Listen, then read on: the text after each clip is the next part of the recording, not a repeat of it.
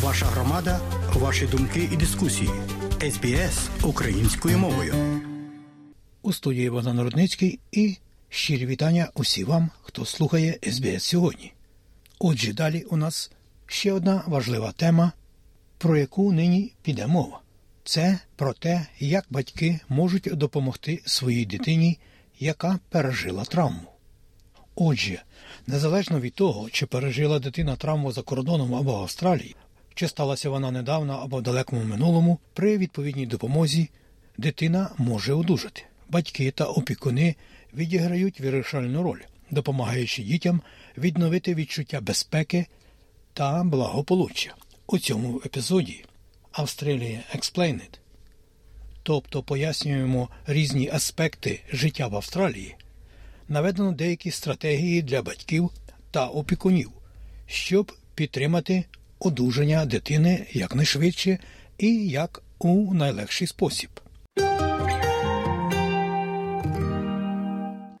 За словами доктора Девія Пасаліча, старшого викладача та клінічного психолога в школі медицини та психології Австралійського національного університету, діти можуть переживати травму різними способами.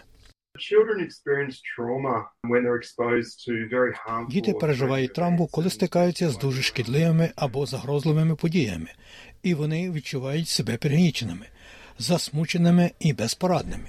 Ці інтенсивні події залишають такі речі, як стихійні лиха або автокатастрофи, аварії, війна, насильство, жорстоке поводження і навіть болісна розлука з опікунами. Тут слід додати, опікуни це батьки або люди, які опікуються дитинами. Норма Болес є співробітником проекту раннього втручання в громадському ресурсному центрі для мігрантів CMRC у Параматі, що у Великому Сіднеї.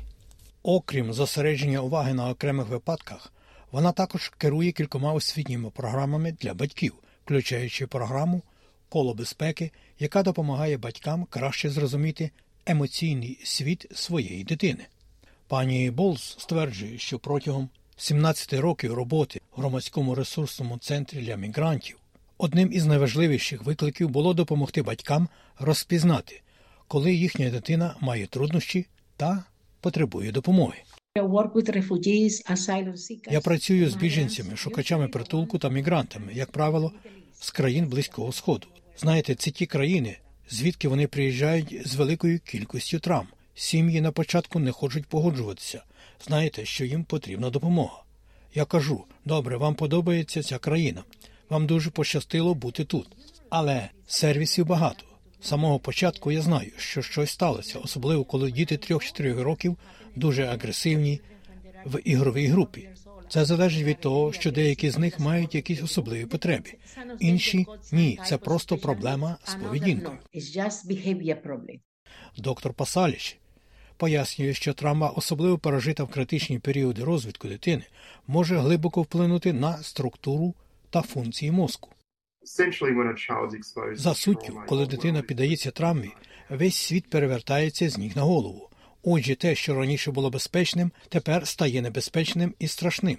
Ми знаємо, що травма може вплинути на мозок та соціально-емоційний розвиток дітей, а також на їхнє довгострокове благополуччя. Отже, загалом травма може впливати на те, як діти поводяться, як вони думають, як почуваються та як вони ставляться до інших у стосунках. І тому це може вплинути на те, як вони поводяться вдома, так і в школі. Так, наприклад, травма може призвести до того, що дитина більшу частину часу почувається в напрузі та бачить навколо себе більше загрози, ніж є насправді.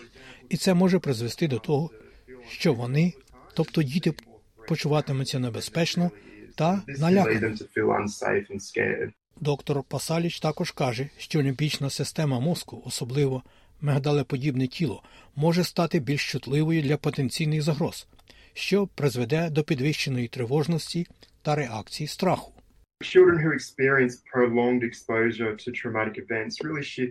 Діти, які переживають тривалий вплив травматичних подій, дійсно переходять у режим виживання у своєму мозку та тілі, і роблять вони це, щоб адаптуватися до хаосу та постійної небезпеки.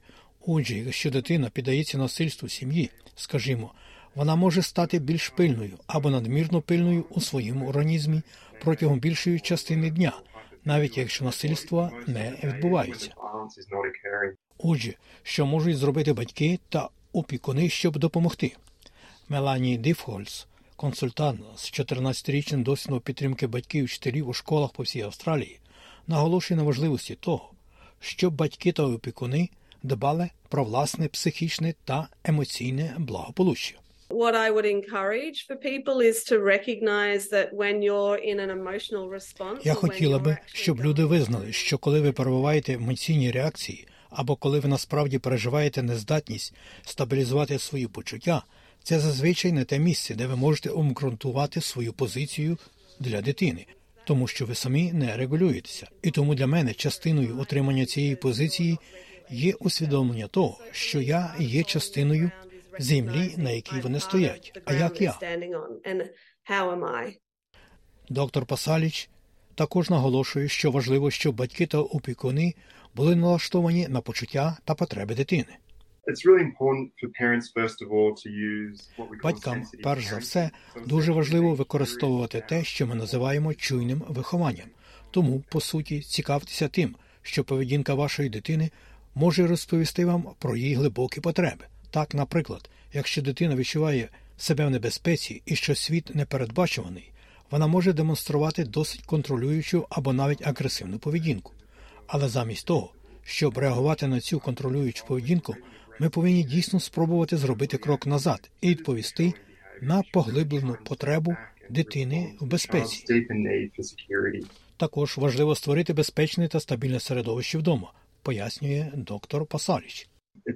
Батькам також важливо забезпечувати безпеку та взаємини у стосунках та у сім'ї. Тому справжнє забезпечення того, щоб ваша сім'я продовжувала виконувати свій типовий розпорядок дня, може забезпечити структуру в житті вашої дитини та допомогти їй почуватися більш передбачуваною та безпечною. І тоді батькам дуже важливо проводити час із своєю дитиною і розставляти пріоритети в цих стосунках. Отже, підтримання безпечних і надійних стосунків з дитиною є найважливішим видом діяльності після впливу травматичних подій. Вашій дитині потрібно, щоб ви були спокійними та люблячими, щоб допомогти їй одужати.